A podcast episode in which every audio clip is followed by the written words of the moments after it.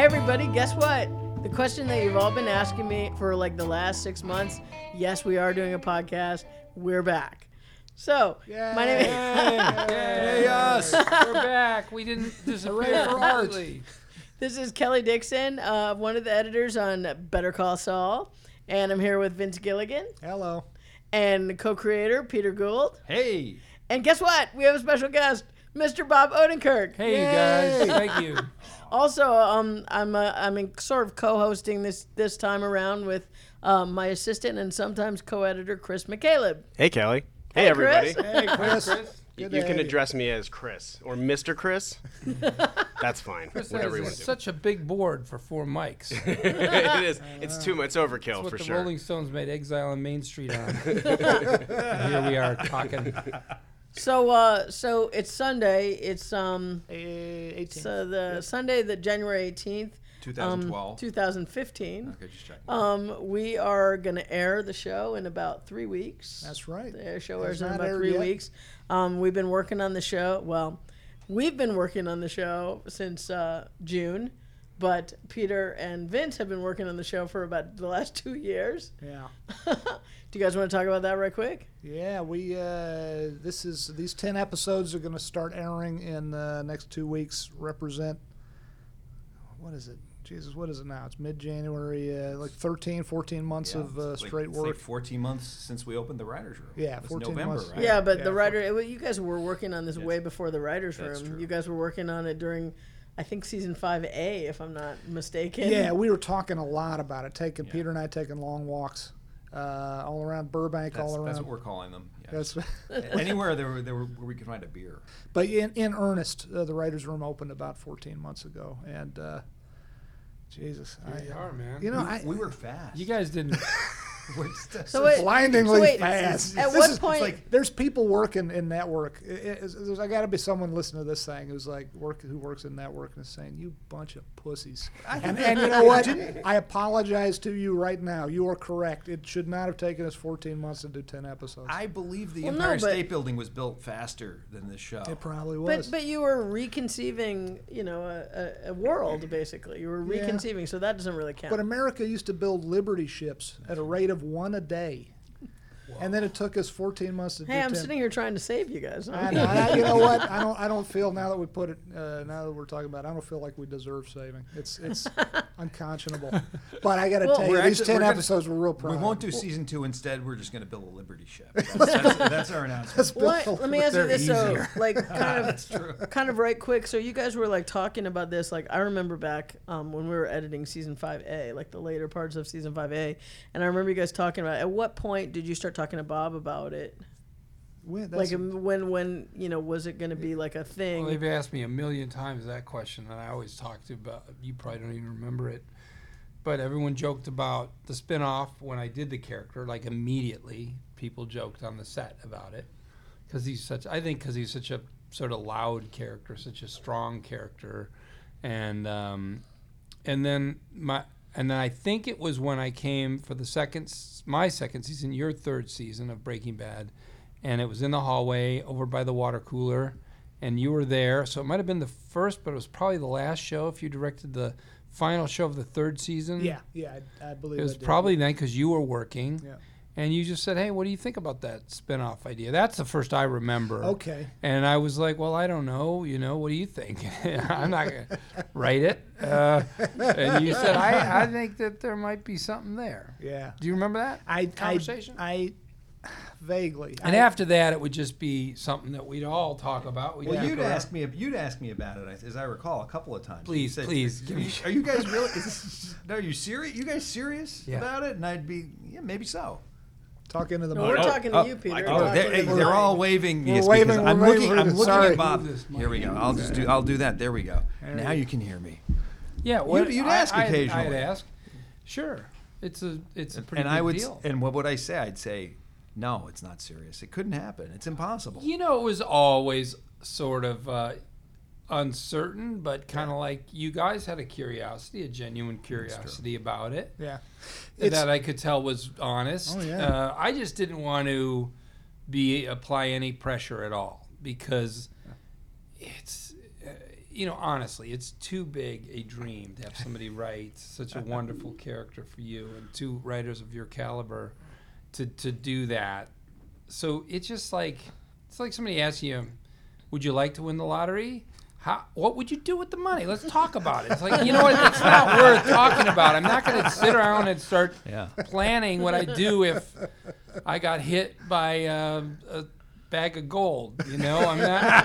what, what do you mean? Yeah. You know what I mean? Yeah, I, yeah, I just I got things to do that are real. I got suffering to do.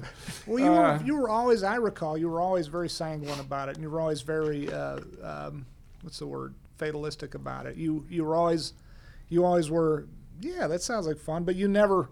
Yeah, and I nor should you because you've been doing this a long time. You've been a professional for a long time, and you know there's a lot of emotional ups and downs in this business. and there's such a journey to getting a show made. Oh, such a long, even if you say, yeah, we're going to do it, it's still a long way away. And there's a million pitfalls Yeah. on that road. yeah, So I just tried to not be hopeful, not pressure, and just say, but at the same time be positive, and just kind of cross my fingers and keep my mouth shut. Do you remember? do you remember what you said at the uh, Breaking Bad wrap party? yeah, I remember. What did you That was a say? good joke. What did you say? that was a good joke. I joke. said the Breaking Bad wrap party, and we're all saying goodbye to the whole crew. Was this the crew. like the end, the last wrap party? That's the right. final The one, final the, wrap the party. series wrap party. The and it series was a wrap party. big deal, and a great party. Yeah, it was a great party. And I said, TV series are ultimately judged by their spin-offs. Big laugh. That was great. um so when you i mean because there's been so much written about the you know sort of the genesis of this whole thing so i don't want to um, keep repeating since we don't have a whole lot of time um, We're going to try not to ramble on this set of Yeah. podcasts like we wind up doing on Breaking Bad um, podcasts. but uh but Good luck with that. Oh yeah, exactly. Um, kind of skipping forward when it actually really became a deal when you when it was going to happen, and you guys actually started to mess around with you know what it was going to be. When I first heard about a Saul Goodman spinoff, I think a lot of people thought this that it was just going to be Saul Goodman without like Walt and Jesse. It might have been all the other things that were happening, but I never thought that it was going to be like Saul Goodman before he was even Saul Goodman. Yeah. So I mean, we knew it would be a prequel, but I had no idea it was going to be so pre that it was. It wasn't even Saul. I, I was just apologizing very neurotically and profusely about how long it took. But the truth is, it took what it took. Let me put it this way. We started off, this whole idea started off in season, probably season two of Breaking Bad, as kind of a joke. Very quickly, we realized this was not a joke. We goofed around in the writer's room and Breaking Bad. Hey, you know, when we're doing the Saul Goodman show and thus and, thus and so. And the truth is, Saul Goodman is a great character. And he is endlessly fun to write for, as from a writer's point of view. It's fun to put words into Saul Goodman's mouth, and it's he's just. But he, but we started to realize we, we realized it was we really wanted to do this, uh, and about the time, uh, I guess uh, you know by by season three of Breaking Bad, I was saying that to to Bob on the set. Hey, what do you think about this? Because what started off as a joke is no longer just that, and this idea grew uh, and snowballed. But then you know, you take it because you we were talking those long walks. We realized what is this show really about? Yeah, we started wondering. Well, because the, it was a weird position to be in because usually you're desperately trying to get someone interested in your idea for a TV show or movie, and here we had we had these uh, companies that we liked, and were they were a lot of lot of executives who were kind of waiting to hear what this thing would be. And we had to take And a Bob breath, and and, Bob was too. Yeah, and we had to take a breath and say, well, what what is it? What would be fun about it? What is there to say about this guy that could sustain, uh, you know, umpteen episodes? What is there? What is there? And also, I, I think it was a question we had to ask ourselves: What is it about this guy that intrigued us? Because I think instinctively we knew there was a show there. Yeah. And the, and it's it's one thing, but you have to follow your instincts, and then you have to sometimes you know back them up with some logic. And in this case, uh, you know, we would we would ask ourselves a lot. The question that we always talk about is, what problem does becoming Saul Goodman solve? Which I drew remember- us to asking, who was this guy before he was Saul Goodman? I remember we took a lot of walks, you and I, and we did. We drank a bit, but mostly we mostly we actually did walk. we did. I can remember the block we were on in Burbank when you said that question the first time. You said, suddenly you were quiet for a while and you said, "What is what is the problem that becoming Saul Goodman solves?" And that mm-hmm. was, I, I love that line so much of yours, and we we've been saying it to ourselves ever since because a big issue for us in the early going was Saul Goodman, the guy we meet in Breaking Bad, is pretty confident and pretty. I mean, this guy is clearly comfortable in his own skin. He he is comfortable with who he is. Really, nobody else in Breaking Bad was was that comfortable in their own skin. Uh, maybe in a weird way, maybe uh, Walter Jr. Maybe uh, you know, really, not that many other characters were that comfortable and relaxed and confident with themselves, and that is what we all. I'll speak for myself. That's what I wish I were in real life. I wish I mm-hmm. could attain that Right. level Right. but it makes it damn hard to build a build a story around a protagonist who's that who's that hip and cool and, and, and relaxed and at ease with himself because you want that more if I'm using this right you want that more Byronic hero or that I'm probably using that wrong someone's gonna probably gonna send an email or something but it, you you want that character that's more tortured Yeah. Yeah. I mean it's easier it's it's easier to write that character that's more tortured uh, who's got an itch that he or she can't scratch You always That- ask yourself what you have to ask in every scene and every every moment. What does this character want? And the more the character, and it's you know people talk about uh, liking a character, and I think yes, likability is, is there. That is a real thing. But ultimately, I think what really what really engages us is is desire. Yeah. You know, you're really a character who doesn't want anything is is inherently kind of static. It's Yeah. and this this guy and it, we had to kind of dig into this guy a little bit to find that well of, of imperfection and desire and, and, and, and desperation and sweat that kind of makes for a, a real dramatic character.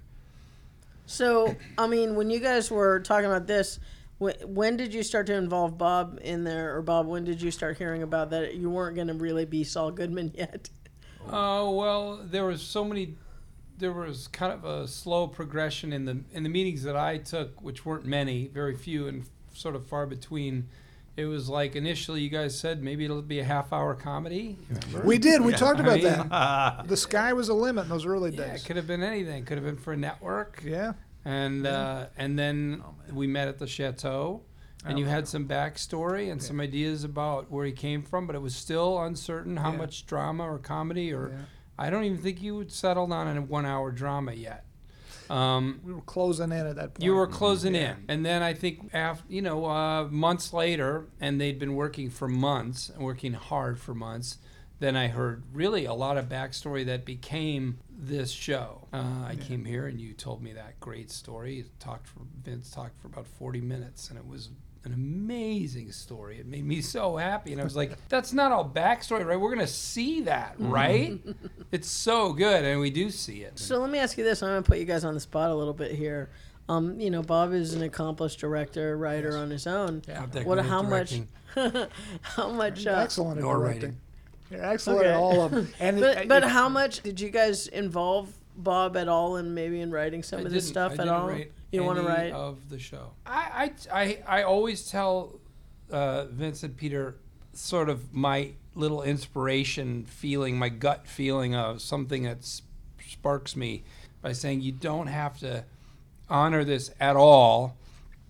But I mean, if I helped, if anything, I said, I said uh, about the hair on the phone. yeah, Mhm. yeah. I was Wait, wait, looking. wait, I was, was- looking at the script. I was in my office.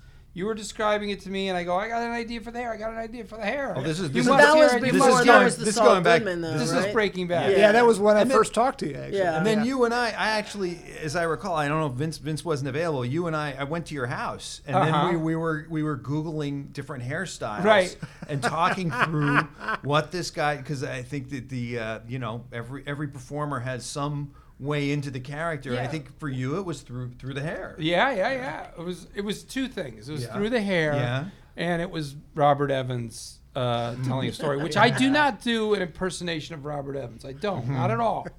But the fact is, I there's something about his cadence, eh, the way he switches up his cadence and has a little bit of a lilt or a song somewhat to his voice and uh, when he's telling a story that I think about a lot and I think it helps me get through the longer you know passages of of Saul where he's weaving a usually a an argument uh, to try to snow job somebody. Although, although right there in Uh, the in the first episode is there's that that Yeah, story yeah, you yeah, tell. Yeah, yeah, but that's a great It- example of where I would think about how can this be surprising all the way through and, and catch you off guard and build and you know just be good storytelling, fun to listen to. Yeah. Um, what were we talking about though? The character. Oh, and, and me helping with the writing.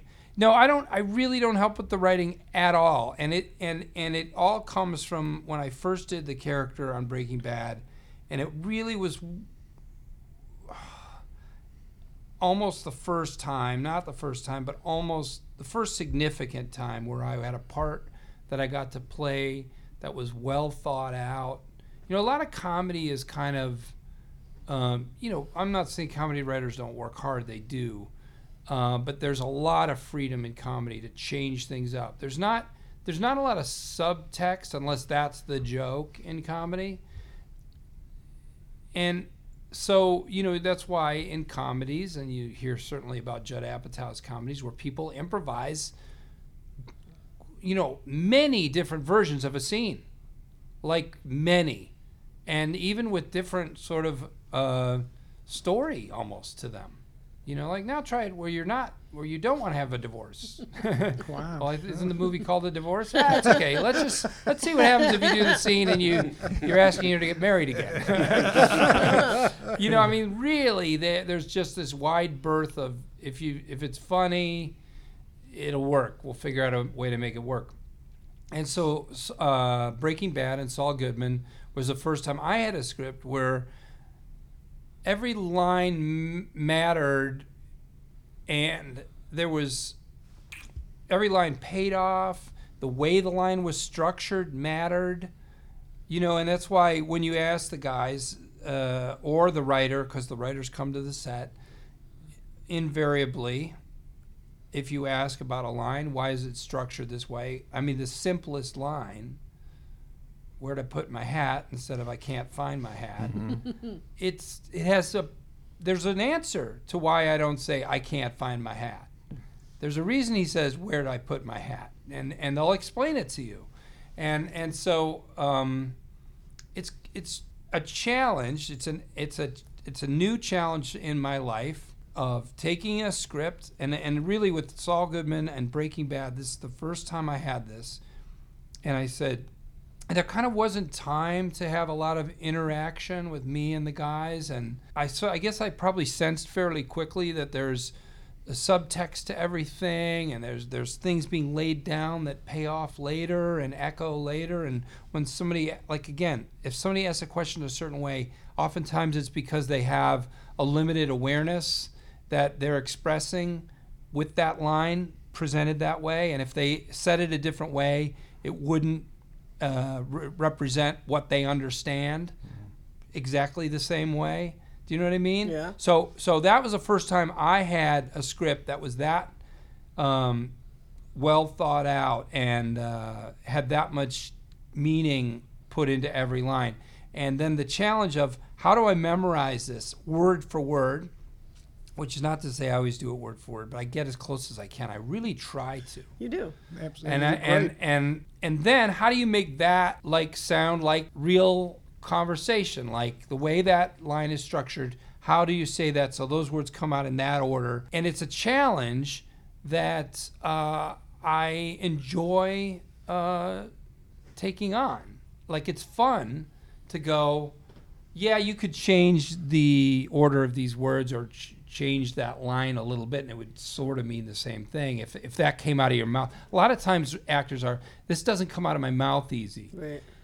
and that, that there's a place for that. There's definitely a place for that. But i actually have found a great challenge and joy in okay it doesn't come out of my mouth easy. It comes out of saul goodman's mouth though. It mm-hmm. doesn't come out of my mouth. Interesting. so how why and then that tells me who he is. You know, maybe a line is maybe if you if you said a line was overwritten or too long, you could go back to the writers and go, "Can you just shorten this?" Or you could say this character is figuring out what he's saying as he's talking, which Saul Goodman I think does a lot. Yeah, yeah. Mm-hmm. I think he thinks on his feet a lot. Yeah. Oh, he, yeah. he he pitches something to somebody and it's not working and he changes his tack. Well- and and so that's fun to me and it's new and fresh in my life. I I really I'm not uh, sugarcoating it. or- I really enjoy going. How do I do? I don't I don't want to know. It's like Kelly. I've only seen the first episode. And That's I know we have criminal. to watch, No, I'm but just I kidding. want. no, but I, I don't. I want to watch it the way people watch it. I want to Yeah, watch okay. it on TV. All right. I actually said to Peter, didn't I say I was thinking like, what if You I did. don't? I said to my wife, and I me- I mentioned to Peter, I was like, because after we were done shooting, I was Yeah. like, what if I is? Would it be okay for me to ask if I cannot see the show until the show's done running? I was wondering why we hadn't but- seen you in like the But I last six can't. months. Vince. We have to do gotta- DVDs. people are gonna Well, ask you. well- you can't. You can't. It can't. It doesn't sustain. I hear You you. can't do it. But if I had my choice, Yeah. I worry about going on set and picturing myself saying certain lines because I've seen it. Yeah.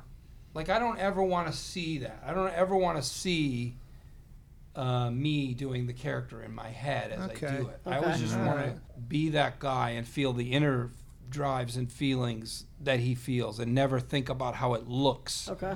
And I'm just worried a little bit about seeing it. I mean, I, think I could do it. I mean, I yeah, yeah, honestly oh, think yeah, I can yeah, watch yeah. it and, and, yeah. and clear my head and get to work and do the do Yeah. the job. I, I think, and I think it's in this day and age, you you have to watch DVDs. You have to do commentary. Yeah, that's true. Another question I have though is I remember talking to you in a couple of the podcasts for Breaking Bad, and I remember one day you were you were really very very concerned about your acting, and and you were very very you cared so much because you really want you had never really done this kind of work before. Uh, That's the way I remember Yeah. it. I don't want to put words in your Sure, mouth. yeah. But um, I was just really impressed because, you know, it's like we at the time I didn't really know you. I only knew what you were bringing to Saul Goodman. Mm-hmm. Right. And I remember you being really, really concerned because um, you were now put in a room with Bryan Cranston and Aaron Paul, and you Yeah. wanted to make sure that your game was as high. Yeah. And um, yeah, that's for sure. But those were like scenes, and now you basically were going to have to carry a show, and you're practically in every scene. right. Yes. And I don't know if you remember or not, but I worked a lot of late nights, and I was I remember working on episode two. I, I emailed Melissa Bernstein, and I just said, "Can you please tell Bob if you ever get a moment?" That I really appreciate how much work he's doing because we could just see the amount. First of all, just the the the sheer amount of work that you have to do, and that you were so bringing it. And I just wanted to make sure that that you knew that we appreciated it. Yeah. I, I got that message Okay, from good, her, and good. It, meant, it meant a lot. Good. This. Because I, you know, and I'm not trying to put you on the spot, but it was just like when when we read the script, I was like, "Hol- "Holy cow!" Yeah, I mean, for about it. God's Yeah. sake, Oh, yeah. you know, you guys have given Bob a lot to do. No, and, you know, and I can tell you from a And writer's I'm not saying that he can't do it, but Jesus, even Brian didn't have to do this No, much. Walter every White didn't have as much script. dialogue. No, it's absolutely true. Walter White did not have as much dialogue as uh, as Jimmy McGill does, and uh, soon to be eventually to become Saul Goodman. Uh, and uh, and even in that pilot, Walt wasn't in every single scene. Yeah, and, and, that's and, what I meant. And, uh, it's and like I'm Jimmy not, is. I don't want to yeah. take it away and and mis and I don't want to misrepresent that I think that Brian didn't have as much to Oh, do. oh, God, no, no, um, no, I, but, but- it was just like the sheer amount, and you were having to be in practically every scene, if not every scene, and it was something that, from in in thinking about that old podcast, I was thinking, Bob is. You know, he's concerned about doing the two or three scenes he may have in one show, Yeah. and now he's in every scene. Yeah, well, Yeah. i i it's there's a lot of sides to that. One is I, you've, I finally stopped count, counting my lines. I never counted my lines, but there are actors who do. Oh yeah. Oh yeah. They count their lines. Oh, yeah. The amount of work uh, was difficult at times. I heard that you that you've gotten this thing down to a science where you're living Well- like an athlete and you practice and Yeah, like you're like yeah, looking yeah, at what yeah. comes next the next day. Yeah, I do. and- I do. That's what it became. Ultimately, it became like you really plan out. You plot out the next two weeks. You're constantly looking at the next everything, the next four days, the next week, the next two weeks, and you can see where those windows are, where you're gonna do the bulk of the work, and where you're gonna uh, revisit, and and you build yourself up to big things like the scene in ten, which we were just talking about. Yeah. Oh no, we And- can't talk about that You yet. can. It's okay. Well, it's Just a if big you, leave- if scene. you It's a leave it, if you large leave, scene. if you leave it at that, you don't need Yeah. to. You're right. Um, and and then you have to worry or you have to deal with the issue of what about the day after that scene? Yeah. You can't just build up to that scene. There's there's more shooting the next day. So, Yeah. uh, and what I found is um, is that uh, if I work with the ads, we have amazing ads, um, Brett and uh, Anna Yeah. Yeah. Brett and Anna. and uh, they are the ones who make the schedule and then they co- they started coming to me halfway through the season and going okay how does this look and they would try to build in a little bit of a break where i needed one to brush up on a scene or whatever but the thing is you can't you, it's not just a memorization contest you know it's about gathering your energy and your focus and that's what it becomes about. I mean learning all those lines is it's hard but the good thing is they make sense. And the the issue though is acting it and and and bringing the right energy and maintaining it through the whole day and through the whole week. And so it all becomes really it's like what am i going to eat? And i remember years ago mm. ben stiller who's always been really careful about his diet and Yeah. exercise and we were doing the ben stiller show and Yeah. He was like asking for certain foods and of course i i was like what the hell man? It's comedy. Be cool. Eat shit. I'm gonna eat shit. You eat shit. He had more to do than me in that show. I didn't know if i noticed that. At the time. But then you hear about like athletes and like uh, professional cyclists and how they weigh their food. I don't have to do that, but I really have to like make sure I'm going to get my sleep. Yeah. Make sure I I can't eat a big dinner and then go do a scene for five hours. That Right. takes energy. Right. And and bring the energy to this guy that he has. Yeah, you know. Yeah. And so it really is like planning and planning, and it, and also and a lot of it is rehearsal because by the time you do it eight times, and by the time you put it up with another person, it changes. Let's leave it at this. It's it's it's got to be. It is a hell of a lot of work. The words come out of his mouth so effortlessly, and that's one of his superhero powers. For my money, I think Yeah. we talked about in the writers' room. Well, but it- yeah, and you said he thinks really, really fast on his feet. he thinks well. faster on his feet than anyone, than you or me or anyone alive, and that's that's why we're watching his story. That's why we tune in. Hopefully, folks will. Uh, but but I mean, it sounds like it's a hell of a lot of hard work to make it look that easy. Well, thank you. I hope it does look easy It because does. that that is my biggest concern, and I always walk away, almost always walk away, asking the director to please note the take that felt the least effortful, and usually they do. Usually they go, no, no, that's yeah, that's the one. What you're seeing when you see me do it is take is if you include all the rehearsal, Yeah. uh, it's take forty seven. that is not true. if you include the rehearsal. We we uh oh, including the rehearsal. I'm that, like, including the rehearsal. Oh, that we're not even. Oh, that Yes, we're not we're even not- there for. Oh, yeah, I no, see. I'm saying I'm Oh, I saying gotcha. there's days where I when you get a speech up to speed or a, a scene up to speed and you go, now let's just do it five times. We're gonna do it five times. right. Just fucking. It's not about like making notes after everyone or Yeah. Any Yeah, of that yeah. shit. It's just we're gonna do this five times, and even Yeah. if it goes great on the third and fourth time, you still do it the fifth time. And you what- just do it. Yeah, And what's yeah. fascinating is in the in the editing room, and I th- this is what I found. I'm sure Kelly and Vince will agree, and Chris, that you you see little changes. You see, even when you know sometimes there's direction in between, but a lot of time, like you say, it just you just roll again, and there are these little these little variations, these little things that happen that sometimes make it feel which what you want, which is like it's happening for the first time, Yeah. and that's the that's the great thing about uh, you know we're talking all this about work. Yeah. Uh, but the truth is, it you know it feels like it's happening. It feels like you're in the moment. It feels like it's happening for the first time. And uh, I I don't feel like I, all of us when we sit here, sometimes we say, God, Bob's really good, but a lot of the time we're talking, God, Jimmy. Oh, Jimmy. Yeah, we're not even thinking about Bob anymore. Yes, we're thinking we're about Jimmy. Yeah, we're definitely. Yeah, I will say that. I didn't want to get too much into it because Yes. we're only on the first episode, and I kind of wanted like our audience to kind of come at that organically, Yeah, like you, we you guys don't know it yet. but but uh, but it was yeah. it was Jimmy. It's it's really You used immediately I see him as a character. Yes. yeah. Yeah, it's good. yeah, we Yeah. forget that we know you. It's and which was which was also what happened with Bryan Cranston Mm-hmm. and and Aaron Paul. We forgot that we. and knew I them. think, and I want to say to your question but of do I help thing, with the writing and stuff? I think one of the things that's great about me not trying to influence this at all is these guys and the writers' room write a story of a character, and he comes. He doesn't come from where I come from. I mean, we're both from the Chicagoland area. That's what it's called.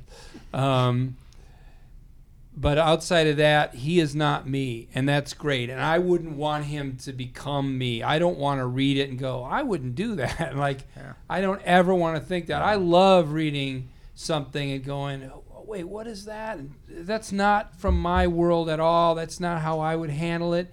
And discovering a person who has those motivations, who has that story, it's yeah, that's Nice. the joy of it. Nice. Well, it's funny because what you just said, Vince. It you know, and I was thinking as I'm listening to you talk as well, and I'm sitting here looking you straight in the eye, and I'm thinking to myself, like, okay, I don't really know you very well. We've had conversations like this, you know, a few Right. times. You guys know Bob way better. But you even said, "Well, we forget that we know you. We Yeah. forget that we No, know." that's- But I will tell you right now, I feel like I really know Jimmy McGill. Yeah. And you are not him. yeah. You know? Well, it's the same- It's like I mean, and, and I don't mean that in a mean way. It's just like I'm going. God, I feel like I really know Jimmy McGill, but I don't hardly know you. I And, think- I'm No, like, and I work with that you sounds like every praise to me. Yeah. I mean, yeah, that's what I. That's the way I mean it to be. It's like no. Um, I guess before we should really should get into the episode, but one of the questions I have is that when we used to talk to Bryan about reading ahead or finding out what was going on ahead, Bryan always said that he didn't. He like was not wanting to know. Like he never talked to Vincent, these guys about what was happening or what was going to happen because he felt like Walter White needed to make decisions on his feet, and he need, he he Yeah. wasn't given that much.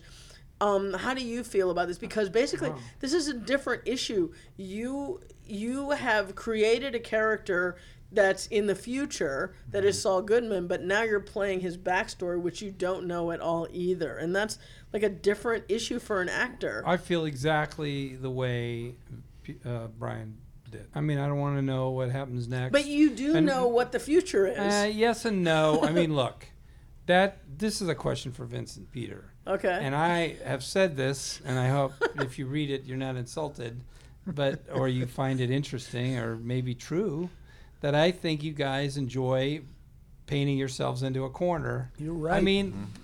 God so help mu- look, I know you sweat your asses off in this, your brains out in this room. You have must have the thinnest brains. muscle. They're all muscle. It's, it's They're pure the muscle. rest, the rest, of, the rest of us. Yeah. I get it. I mean, I get it. It's so it's so wonderful when you discover the solution, the answer, the story Yeah. that makes sense, that Yeah.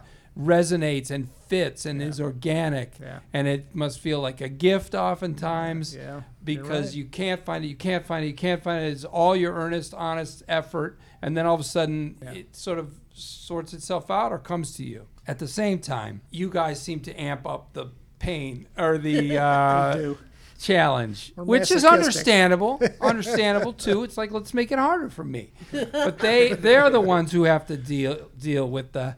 We already know who Saul Goodman. It, it becomes, at that point in time, or at yes. least to some point in this Right, story, yeah, because right. we don't know where Right. the story's Well, going to be. We'll see, go. everybody's bringing back. But. I, the only thing that you have as an escape hatch is um, Saul Goodman that we met in Breaking Bad was a persona. right. And he said That's to true. Walter White, Mm-hmm. My name's not Saul Goodman. Right. I'm James McGill. Yeah. He said to the audience, I'm not who this is. The, Yeah. Who you're looking at is a facade, it's Right. a Mhm. Yeah. presentation. Yeah. So that gives you some wiggle room. Yeah. Having said that, they are the ones with their backs to the wall. And like he has to end up being this guy. Okay. Or he has to end up, he has to get there. Yeah. Because, you know, I mean, I've argued that the story could go into Breaking Bad years, It could go post Breaking Bad years. You could continue because now you're telling a story of a person discovering themselves, making some choices that work for them. And uh, as you know how life goes, you then have to make other choices as time goes by and, and life and the world change around you. And Well, that's actually a really good segue because I actually heard about the script before I read it. I heard from our music supervisor, Thomas Golubic, who says, Yes, it starts with the Cinnabon. I'm like, Seriously? yeah, yeah. And so I was very excited. So, yes, we are post Breaking Bad at that point, And and Saul Goodman is not Saul anymore. I don't actually. a guy named Gene. Gene, that's right, right. He's a guy He's a named guy named Gene. Gene. I didn't cut this one. I apologize um, to people for not knowing it as well. I did not cut this. And we only I've know that a from seeing his uh, nameplate. yeah, I've his, seen it. I've breast seen it about I think twice now. Yeah. Um, and um, so we end up at the Cinnabon in Omaha, Nebraska. Right. And we start out at Breaking Bad. I mean, we start out in black and white. Breaking Bad. We start out in black and white. And Vince, you directed that episode, so you want to sort of talk about um, why you decided to start us at the Cinnabon, which I think is great. Yeah. Well, Um, that's why you decided to start in black and white, and also can you talk about the location? Cinnabon, by the way, been very good to us. they've been very, very good to us. Uh, know, they, it- it- they've been great. You know, when we first mentioned Cinnabon back in Breaking Bad, I remember that Cinnabon's Twitter account, the moment that uh, I heard about this later, the moment that that episode broadcast, they put up want ads for uh, for the Cinnabon in in, uh, Omaha. in Omaha, Nebraska. Yes. So Cinnabon Cinnabon was Cinnabon was watching Breaking Bad. They were obviously Saul Goodman fans. Yeah. And uh, they were they were really helpful to us on this episode And, too. and why why was it Omaha? Was it that was a shout out to our friend uh, friend of the show Warren Buffett? Was that was I- that uh, that because that was five fifteen that you put that I think that probably was a shout out to Warren Buffett, but also it just felt like, uh, and, and you know, it felt like that's that's pretty remote. That's a, pretty long way- remote- fair- fairly long way from Albuquerque, and it would yeah. be cold. I know that you had somebody from Cinnabon there in Albuquerque. when Had you several shot people, it. several uh, But you, Cinnabon they wanted employees. to make sure uh, that you did all the dough and all the stuff was like legit. Yeah. Well, we. right? I mean, they didn't have to twist our arm. Uh, they wanted it to look like a real Cinnabon, and we wanted it as And it much was as a they real did. Cinnabon well, in the first of mall, all, right? first of all, it is a real Cinnabon, and they call them bakeries. They don't call them stores. It was a Cinnabon, real Cinnabon bakery. At the mall, oh shoot, what the heck's the name of that mall? Cottonwood Mall. You can go uh, get yourself a delicious Cinnabon at that actual bakery at that actual mall. Tell them Gene sent you. Tell them Gene sent you. One of the uh, uh, top executives at Cinnabon is the lady in the hat. Uh, when the big guy in the bomber jacket goes out, and Gene slash Jimmy slash Saul thinks that the guy's coming to him to arrest him or whatever the hell the guy's going to do. And then he walk. Big guy walks past. That guy did a good job, by the Yeah. way. Uh, but the big guy walks past and hugs a girl, hugs a young woman, and there's two other women standing there. And the woman in the hat and the glasses is one of Cinnabon's top executives, who used to. It's a really interesting company because the lady who we did not meet, the lady who runs the whole company, started off, I believe, as a Hooters waitress, and and we were, you know washed dishes and and wait staffed and bussed tables and did all that stuff and really worked her way up in a true sort of Horatio Alger kind of story. And uh, it's a really cool company. And I sound like I'm just blowing smoke because I do not have to sit here and say that it's a good bunch of folks, but they really were and, and are. And uh, that was fun. It was fun shooting there. Why why black and white, Peter? You know, I, I think part of it was the, this, the, the the fun has drained out of this guy's life, Mm-hmm. and sure uh, does, and we and we uh, and I think we were really we just loved the idea of having a little bit because so much of uh, Jimmy McGill's world and Saul Goodman's world is about color. Yeah. And about clashing colors, draining draining the color out just seemed like the right choice. And also, we love the idea of ha- of ending the teaser with that little touch of color Yeah. in his glasses, Yeah. which I think is is, is Yeah, just a is- wonderful. But you know, one thing that we, we haven't mentioned though is that Bob, you actually learned to make a Cinnabon. Yes, sure. and you made Cinnabons, and in fact, you made a shake that I drank that was And you did not get quite sick. delicious. It was They were kind of Yeah, it was sloppy. delicious. My Good. my Cinnabons, I'm not sure they would have passed the test at the uh, demo bakery back in Omaha. They were very they were very indulgent. They were They were. indulgent. I overdid them. I because I d- had no respect for how much uh, frosting to put on. I just put extra, double, triple frosting. Um, uh, but she showed me exactly how to make them, and there is a system, and they're they're made out of what you think they're made out of. Everything you want to eat. Were the other workers like real Cinnabon? Yeah, the two young ladies, the the, the, the very uh, cute young ladies who worked uh, with Bob. Uh, yeah, those are real workers in that. At, at really at That- that particular bakery. Yeah. Yeah. Did they have to audition? They didn't audition per se. We we had a we had a scout day where we went to the Cinnabon, and you were there that you were uh, there that day, was and we were training day. and we were And we worried about it because this was an open mall. It's not like we could shut this mall down, or even nor could we even shut the Cinnabon down. So we. We asked in advance, Brett uh, Dos Santos, our AD, and Melissa Bernstein and uh, Nina Jack, our producers, figured out what would be a good time to go there where it was relatively dead because we wanted as few uh, looky-loos as possible. And you, we showed up. We took lots of pictures of the place, and an art department and construction folks measured it, and and our everyone figured out, you know, where we're going to bring in the equipment, blah blah. And then you showed up uh, after we'd been there a little while, and they gave you sort of a, a primer or some kind of a kind of a quick crash course in making Cinnab- Cinnabons. The young ladies who were there working were both great. You know, how could they not be good? The, on- the only way you could not be good is to be too self conscious, which I guess is a very real possibility. But the young ladies who we used were.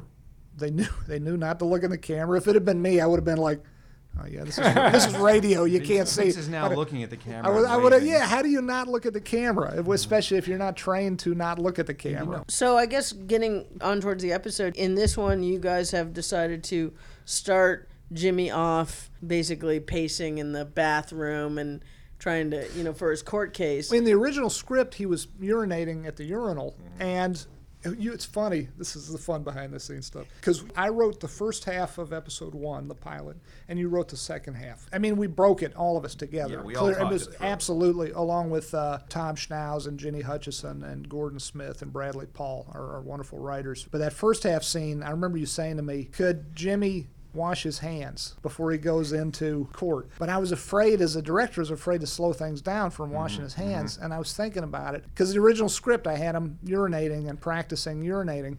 Uh, practicing is, he was not practicing urine. I'm sure you know how to do that He's pretty very well. good at it. He's, he was practicing his lines for court while Yes, he was right, relieving right, right. himself. And then we were on the day.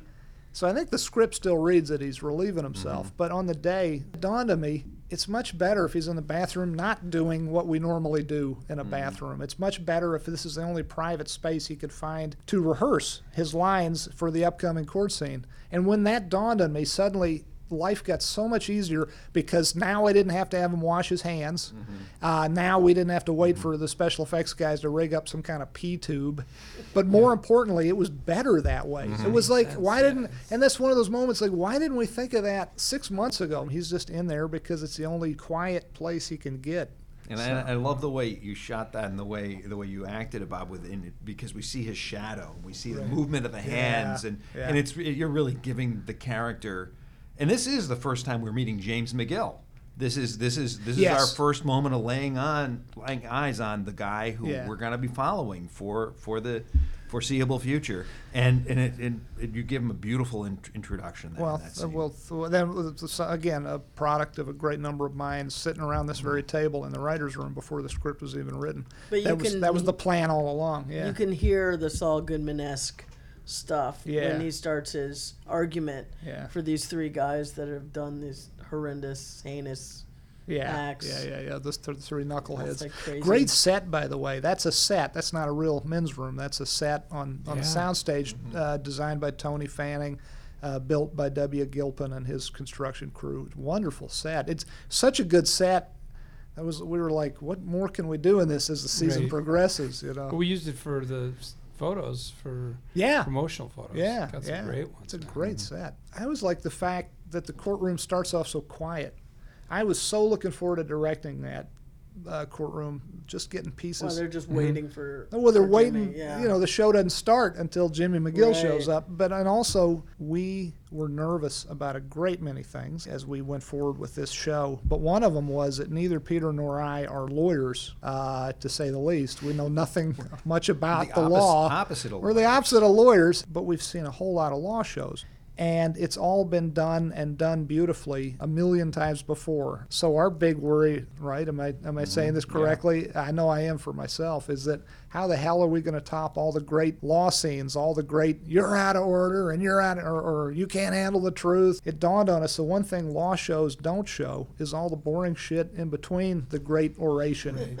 And you know, in real courtrooms, there's a lot of just dry coughs and people rustling their papers and people you know squirming around in their seats and there's a lot of boring silence and and so we were excited to realize that's something we could do that would be different we spent some time actually in the in the LA courts, Yeah. uh, sitting around in the LA courts. One of the things that we found was the lack of glamour. yeah, Yeah. And also, frankly, the, and there's nothing against the lawyer, but the lawyers, real lawyers, are not necessarily all that well spoken. Mm-hmm. And Yeah. and in fact, one of the things I learned from having sit, I sat in court for you know probably a total of about a week.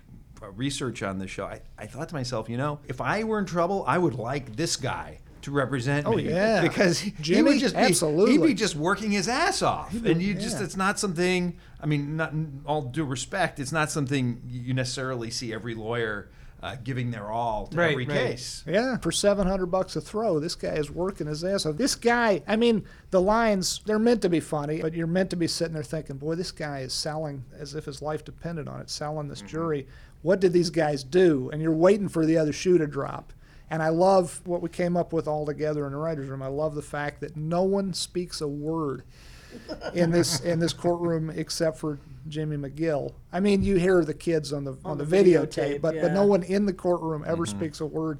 And the lead prosecutor does not have to because this thing is so goddamn open and shut. And these guys are cutting cutting some corpse's head off and having sex with it. God, this is the guy I would want. This guy, it's a lost cause. He is, And- til- but, he is but truly he is, tilting he's at windmills. truly tilting at windmills, and he's he's given these these little three these three little scumbags the best defense anyone could. But that's the point where we find out that Jimmy is work. He's he's not Saul Goodman yet. Mm-hmm. He's Jimmy McGill, and he's a public defender. Nadine Marissa did, did, does such a great job. That was her line uh, that buttons the whole scene where she says, "You have yourself a nice day." I love that. I I love- love that. She's wonderful. she is so good. And that was not in the script. He's She- actually he's actually one step below being a public defender because you know real public Yeah, defenders that's true, he an is, yeah. employee of, Oh, of wait. the- Oh, of yeah, the they work for the- the this is a guy right? who's doing The district attorney's overflow work. This is He's doing- contract This is counsel, right? contract. Yeah. So and this is this is again you know we you know, our little pee wee version of research which Yeah. you know we just talked to a couple of lawyers that just we, we were looking for the lowest the lowest point that Yeah, this yeah, guy yeah. could be in and that's the the That's fact it. that it's that's it that's it. You know, we find out that Mike is in the booth, and Oh, yeah. basically, Mike's one of Mike's things is to make Jimmy go back and get more stickers, more Mike's validation wrong. stickers. Mike's right. Sorry. Yes. I, I, don't, I don't think it's just because I play Saul, but Mike is wrong in, in this. Uh, You shouldn't he's- hassle people, sweat people over a fucking sticker. I know. Come on, he's, But I mean- he's by the book. He's by So, the like, book. talk about that, where you guys decided, you know, yes, we're gonna have Mike in the show, and and uh, we're gonna start him out in the ticket booth. Well, you know, the, the, the part, the first, this is a two part question because the first part is uh, as soon as we thought this would be a real thing, the question was, is there anybody, we, we- Bob, if we're lucky, Bob will agree to do the show. But who else from Breaking Bad do we know right right now we want to tie down? And that was, I think we both looked at each other and said, we've got to get Banksy. Jonathan Banks. Oh, We yeah. got to get Oh, Mike yeah. Ehrmantraut. And, and Jonathan Jonathan was one of the actors. I, I I mean we had it was such a powerhouse cast on Breaking Bad, and they all brought it. Oh, yeah. And but Jonathan, I, I will admit, was always one of my special favorites. Uh, and that he's every time you'd write a scene for him, you'd walk away after he'd performed it and feel that that's not just what I wrote. That is what I wrote plus plus plus plus. and he brought he brought so much depth and he's just an indelible character Yeah. not a character who I think it was a character who emerged organically on Yeah. that show Yeah. and so we immediately thought well those two guys if you got one guy who is crusty as hell who's a man of few words and then you have Jimmy McGill who is just made of Shifty, words Made of words. They're- they're- I said the other day to an interviewer, Jimmy is the mouth, Mike is the muscle, and there's no brain.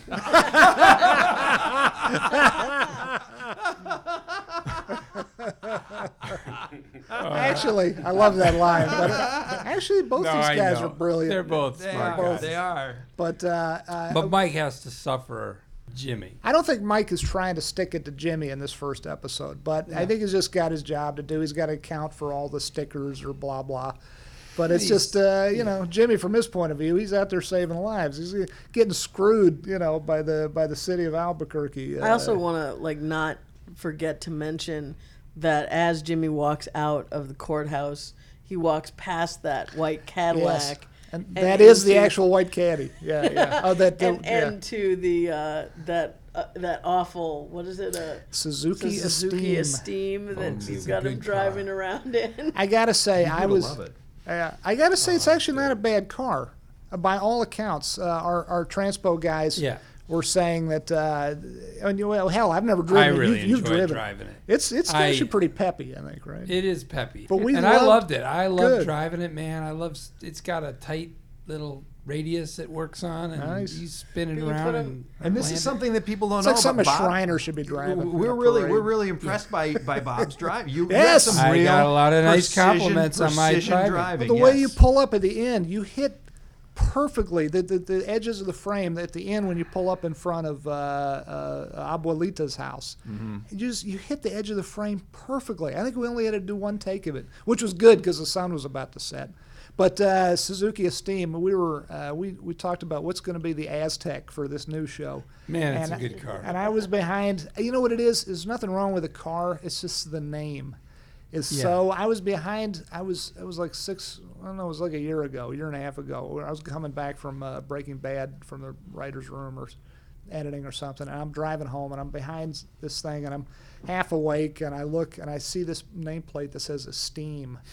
And I'm like, what the fuck is this? Is that the name of a real car? Is that a real thing? And I was like, and I remember getting to work the next day saying, we've got to use this thing called a Suzuki Esteem. We got to use it. There aren't uh, many of them. No, they're not that They many. stopped making them here. Stop Yeah. selling them here.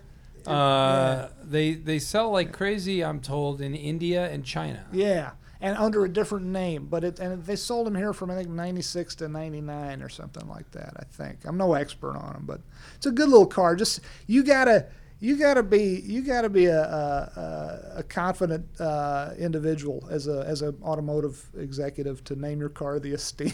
Yeah.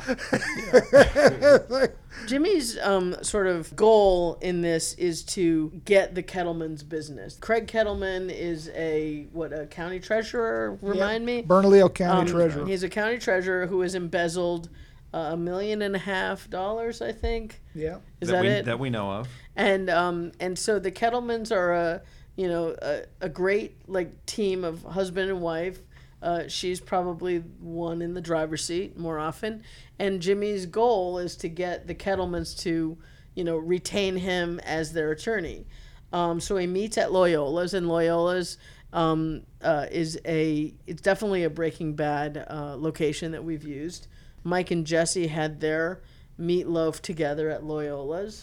He definitely, I think he met Lydia, at Loyola's. That's it. That's it. Um, Loyola's is a real restaurant in Albuquerque on Central Avenue. Mike and Jesse met there after dealing with Tucker. Tucker. in Yeah, the I front think you're yard. right. And but it was at night, and Loyola's is not open at night, right? It's only open close till like, like three o'clock in the, afternoon. Yeah, we or tried to go there, and But So- Loyal's a great Shutter. restaurant. I mean, Yeah. most most known, uh, most known again for uh, for that scene with Mike, where Right. we first meet Lydia. Really. Right. But yeah. But so you guys um, had uh, Jimmy meet uh, the Kettlemans. So can you talk a little bit about the Kettlemans? The Kettlemans. Oh man, do I love the Kettlemans. Uh, played by uh, Julie Ann Emery and uh, Jeremy Shamos. Uh, Craig and Betsy Kettleman. and I will like throw a little bit because um, to uh, to Fargo because Bob, you were Yes. I on was in Fargo scenes with with Julie Ann Emery. right Yeah. on Fargo. She's wonderful. Fargo season one. Wonderful actress. Yeah. Funny. yeah. Very Both different. of 'em. Very different character on Very- Fargo. She played a very different character on Fargo. As far as I know, they never even met uh, God, until they're good together. they are so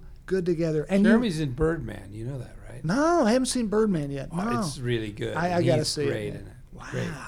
But they they instantly felt like an old married couple, and they are so. They finish each other's sentences. they, they do. And They are so funny together. They Pressure They- she puts him on. Oh, They, yeah. they, Oh, they, yeah. uh, Pressure she applies. Yeah, is yeah. So Oh, he is so whipped. He's so beat. He is, yeah. We don't do we don't as Bob says. There's not a lot of improv on the show, but every once in a while there'll be uh, a, there'll be a, a little piece of them waiting for another character to come in Yeah, or yeah. walking out a door, and they do these wonderful improvs. We managed to to tuck a couple of them into episodes, but I think we could build a whole.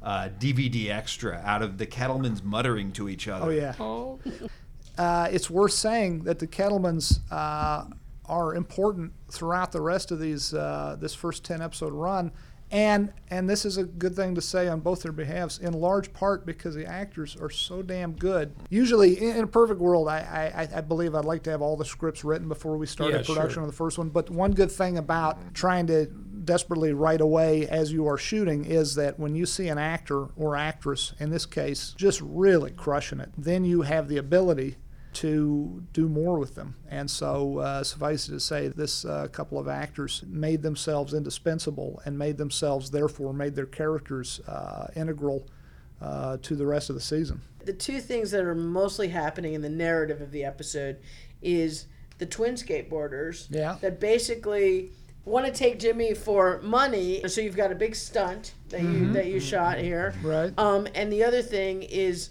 really important is Jimmy's home situation with Chuck, his brother Chuck. which is a big mystery. Exactly. Yes. So let's. and I'll uh, just say, because I've talked to people who've watched the episode, it really is a big mystery to people. But the thing is that's interesting. Okay, so you but guys. I would I want to add Okay, go ahead. something, which Yeah. is that it's a real thing. That what he's experiencing and what he's suffering with is a real phenomenon. It's not something you guys made up. Do you guys talk about it ever, or do you do you kind of keep it close to the vest? 'Cause I Uh, uh, remember somebody saying the name of it when we read the script that it was a real thing, or maybe it was even in the script. I can't remember. I don't. I- I have to It's not say. until the third episode that you really get it sort of completely Yeah. clear.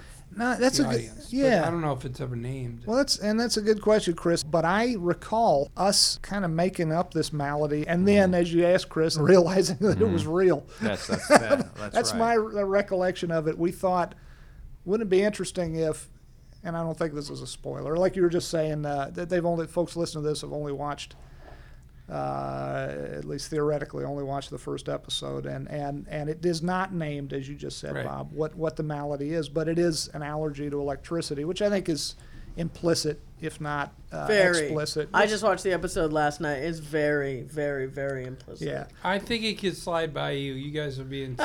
no, I, I, I get it. That Yeah. if you're paying attention and you're going, wait, wait, I want to know what this is, but Yeah. you don't realize when you watch it, it kind of goes by. Yeah, Because I- I've talked to a lot of people who've seen it who are like, so wait, what's going on there? They Yeah. they didn't catch it. You know, this is this is the great freedom But- that we have. We we weren't forced to do a regular pilot where you have to explain everything. Right. This is the first episode out of Yeah. out of ten for the season, so we're able to have a little more flexibility to let things unfold. It's a The very weird setup. yeah. It is, It but is but full of questions for people. It is, Yeah. but let me offer this thought. You're both right in the sense of it's easy for it to wash over people, so they say, What the hell was that? By the way, it can also wash over people that this guy, played by the wonderful Michael McKean, is mm-hmm. even Jimmy's brother. Mm-hmm. Because the word brother is never uttered. And, and, mm-hmm. and that was on purpose.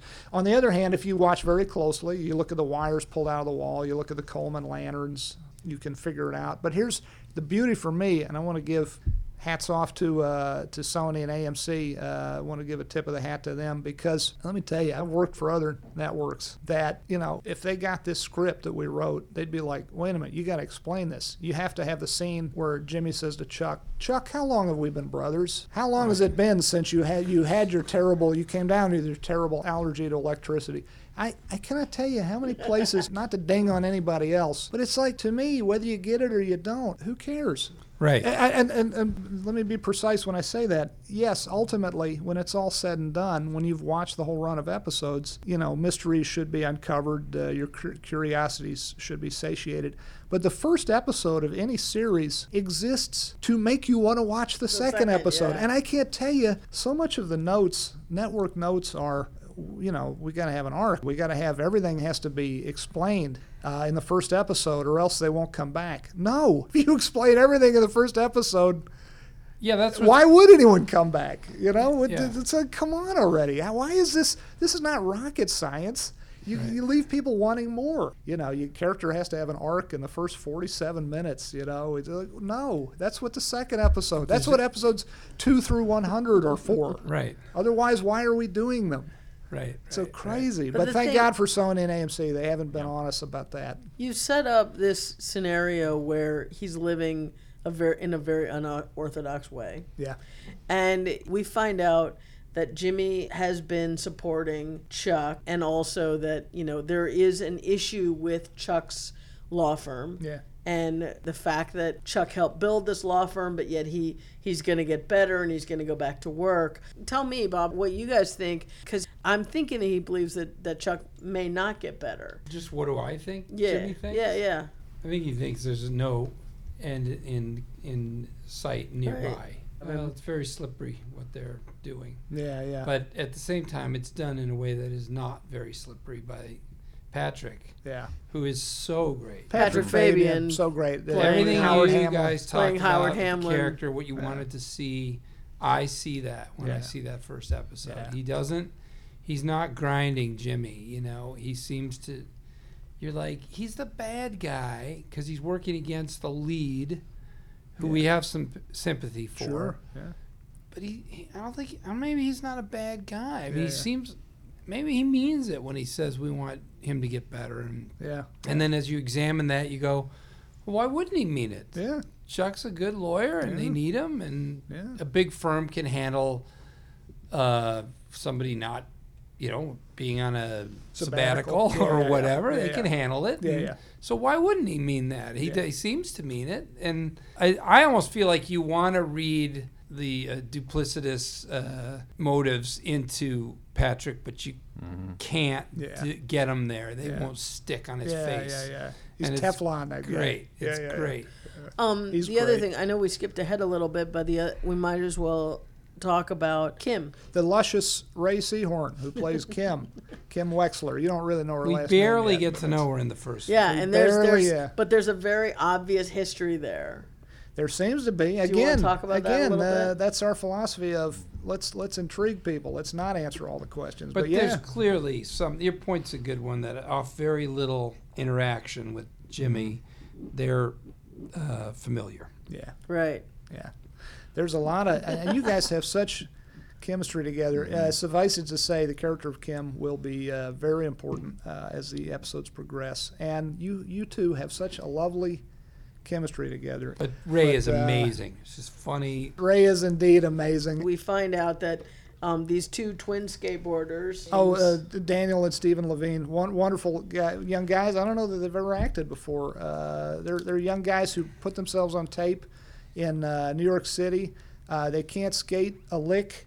Uh, so they're not doing the skating. Oh no! A couple of wonderful stunt uh, Wow, stunt that- doubles. They did train. They- and we they- they worked very they- hard to They learn. were in New York with a coach, and we would get video of Yeah. them it, skating around parks in, They- in New York. I As- overstated as, it. They, They as they, learned quite as a they bit. did learn, Yeah. they learned to uh, mountain dismount. It was but it was uh, we we knew that those were the guys as soon as we saw. Oh, their- these guys they are sent so in, funny. They Yeah. sent in an audition tape, which is kind of indelible, which Yeah. included. VFX and, and they said at one point they said okay now we're gonna sh- we're, you want to see us skate here we go Yeah. and they they digitally inserted their heads Yeah. over. Uh, oh, oh, oh, this is, by the way, actors. This is not something you should necessarily do. Uh, It only it's- works the one It only works the one. It's one of those tricks. only works- But they they they did a little uh, VFX and put their heads onto uh, these amazing skateboard Yeah, yeah, stunts. yeah. And it Because I think beau- yes. Daniel makes his living, I think, working in animation think and uh, digital animation. wouldn't But Now, surprise just to say though that this was at the behest of a casting well, director. the I'm wonderful assuming. Sharon and Sharon Russell, uh, who cast from you know L.A. and New York, did the casting on Breaking Bad, and then Kiira Arai and her team do the New Mexico casting. All, all of them indispensable on Breaking Bad and now on Better Call Saul. They they put the word out and all over, and they got those fellas out of New York to put themselves on Okay, tape. okay. And these guys are great. There is one moment where you see one of them, and they they work very hard to learn how to skate, but it's not something you can learn easily, especially when you're like six foot ten or whatever they are, and your center of gravity is very very high. Uh, it's not something you can learn overnight. But one the moment when Lars first appears after his brother Cal has been hit uh, by Jimmy that first time. You see him skate in. That's the only time you see either brother actually skate even even a foot. Everything else is stunt, Stunt, doubles and okay. Texas swaps. Like there's a scene in the bowl, the swim. The, Yeah, the- that one. I that's a like- that's a stunt double, and he skates out of sight, and then uh, the actor Daniel comes running. But I in. stopped it in the middle of that, you know, that little 180 that he does on that wall, and I was like, because I thought, wow. Oh yeah, the stunt doubles were great. They Yeah, did no, a great. he- And the guy who did right- the stunt like double him. who did the hit, who did the actual the the hit uh, when Jimmy hits uh, Cal. Uh, that's a, a digital effect and beautifully uh, rendered by uh, Bill Pulowski. Yeah, now I and remember. really well done. Really but looks Yeah, but the other good. hit, the other hit uh, when Abuelita hits uh, hits the kid, that is a real stunt. That guy, that is an old school Yakima Canutt type stunt. That is that kid did such a great job. And when he hit, I'm I'm literally like time slows down for me as a director because the buck stops with the. I mean, if this poor guy had been hurt, and bam, he hits this thing. It, you think it's fun. You think it's going to be fun when you direct a stunt. It's really not because you're asking someone to do something. Speaking for myself, you're asking something to do something that you yourself would not do and are not capable of doing. and when this kid hit this windshield and destroyed it, by the way, the windshield was not supposed to crack. It was not in the script that the windshield broke. But he really broke. He really he really broke a real windshield with his body and he falls down and collapses on the on the ground and that every time slows down and uh, you're not sure whether to yell cut yet because and and also there's a high sign the guy's supposed to give you if something's really messed up but maybe he's so messed up he can't even give the high sign. And you're like and you want to you greedily want to wait to call cut because you know in the editing room you might need that extra footage you know. But on the other hand you're like god if this guy's really messed up i don't want him lying there one second longer than he has to before the ambulance shows up. And then it's like you yell cut and then uh, and then the guy gives a high sign and everybody bursts out in applause and this guy this young man was ready to do it again a second time and i'm like no way You know, he it- did that was a one take deal And I believe that it, the way it ended up, the where he where he landed, wasn't exactly as scripted. No, and I remember wasn't. you called me, Yeah. because that was a, that was a scene that, that that I had written. Yeah. And and you, you said, you know, is it okay if And also the car- windshield wasn't supposed yes, to break. If the, if, Is it okay if the windshield's broken and he's in the wrong place? Because I really don't want to make this guy do it again. Yeah, I, I would not. And you said yes, Yes, and, and uh, luckily it worked out great. And, and Skip Macdonald, uh, our other wonderful editor, aside from Kelley Dixon, just cut the living shit out of that scene, as he did the whole episode. Yeah. Just edited it beautifully. Yeah. Beautifully edited uh, episode. I can't wait to see it again. You know what? And I guess we better, not to speak for you, but we're getting a high sign. We're like, we're almost at an We're hour. Should we, almost should we there, we're skip almost ahead to the big surprise? And we have we have special almost there. special guests coming for the next episode. No, No, we're almost and there. they're here. Um, only thing I, I just wanted to say that you know, so Jimmy gets out of the car and realizes that they're trying to scam the scammer, Yeah. and then he he like figures out a way to use them to get to the Kettlemans. Yeah. And I love the scene that you you've got him in a skate park, Mm-hmm. and I love the the line where they're like, "How did you find us?" And, and you open up wide to this. and, you and uh, Tony Fanning and his crew gave us a great brushed aluminum uh, sign that says "skate," cut out, you know, laser cut out of a piece of sheet of aluminum, and and and the uh, the grips put it right. That that's that that's a real skate park you can go skate at in Albuquerque, but that sign is not real. They we put the sign exactly where we needed it so that the the two kids are in between the legs of the A or wherever it was. That was that was a that was a fun shot to get. But we basically get a little bit of history on Slippin' Jimmy and how he used to do slip and falls on the ice. I love how you guys, because I grew up in Chicago, Yeah. and I love how you guys say, yeah, State Street was okay, Michigan Avenue was better. Well, that's because of Mr. Odenkirk right. here. That was his expertise. That was actually that was I think that was the one note that I remember uh, that Bob that you gave us on on the uh, on the pilot script was I think I had written that scene with some different landmarks. lower in. lower Wacker Drive. Yeah, I think Oh, I, yeah, I, yeah, I, yeah. I, I had, I Wacker. had because something of, 'cause else. of the Blues Brothers. I had right? well, Yeah, you know, I that's like the way it the Billy Goat sounded. is down I there love as saying well. lower Wacker. And but I, you But you it's not you, a place where you, you were suggesting you no one would notice you down there except a couple like There- there- loading dock workers, and they Gotcha. There were a kick you in the face. There were actually a couple of places. Well, Look maybe we'll talk that. later. Where Bob. Bob gave Go us kick 'em in the gave us the color. Yeah. But um, so uh, so we basically get the the twins uh, deciding that uh, they're not going to use Jimmy. Jimmy's frantically chasing, trying to find them in the car, Yeah. and then we get your big reveal, and your big reveal is Miho or AKA Miho. Tuco, which you never Cruz. actually say in in the show in in episode one. We just see his face like right at the very end. That's right.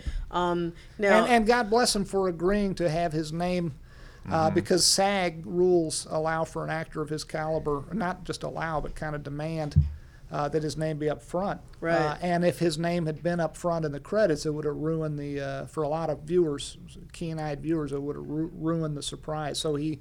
Raymond very graciously uh, let us put let us put his name in the rear in the in the end credits, which we appreciate very much. It was such a secret that even in internal conversations, emails, We were everything, not allowed to call him to as Tuco. Tuco. Yeah. Ever. Just say Um, Miho. Yeah. yeah. Oh, yeah. Yeah. So I guess you know that that brings us to the end of good end of episode one, I suppose. And this and this was This uh, overlong podcast. We apologize. the plan was for this to be 45 minutes, and obviously, we- Psych. I knew that was never gonna I know, I- happen. I but, kinda you did know, too. Whatever. And and I'm sorry for all the stuff we didn't talk about. But we Uh, will. But we will get Yeah, to it. we'll We get into it. will. Yeah, yeah. Thank you everybody for uh, listening. I mean, I uh, I said um, on my Twitter feed at Kelley Dixon, which is uh, K E L L E Y D I X O N. Uh, I said a while ago, people were asking me a long time ago, was I going to do it? And I think sometime around September, I said that was the plan. For a while there, I was nervous that we weren't going to Yeah, do me it. too. Um, but we are doing it. So um, We got one done at least. thank you, everyone, for listening. And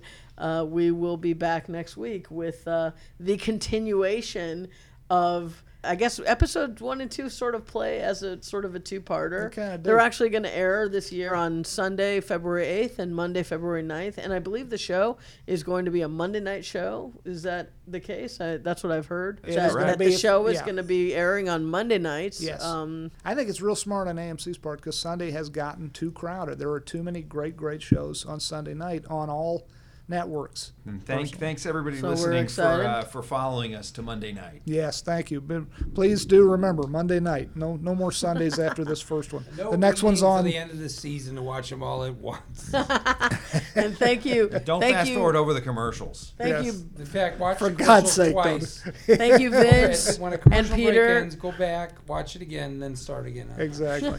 Thank you, Vince and Peter. Thank you. you. Bob, for uh, for Thank coming you. and visiting us today. Thanks. Thank you, Chris. Thank you. Um, and uh, so everybody, we should say this together. That's that's gonna be the thing this time. We're gonna say it together. Well, Ready? wait a minute. Before we do, should we say better, blah, blah, or should we just say blah, blah? I don't even know what blah blah means. Was it better to say better call Saul or just call Saul? No, better call. Gotta I think better Sal. call Saul. Got to get the better in there. Like if you say, if you, are you saying if would you say say you better he and then we all it. say it? All right, I've already fucked I that like up. say it People like who he say says it to it. me on the street. All say it. right. Yeah. Gotta All get right. Sal. Better off Sal. Got every word. Can't wait for uh, uh, uh, Yeah, gotta when get is- Sal. Gotta get Sal. Gotta get No. Yeah, Sal. well, you're gonna have to wait for that. Actually, you know what? yet. You know what? I take it back. Now that we have Bob here, we might not have Bob here for every single one. Yeah, all right. Pretend you were still Saul Goodman and do it for us, please, and we'll use it every time. Better call Saul. Yeah. Hey!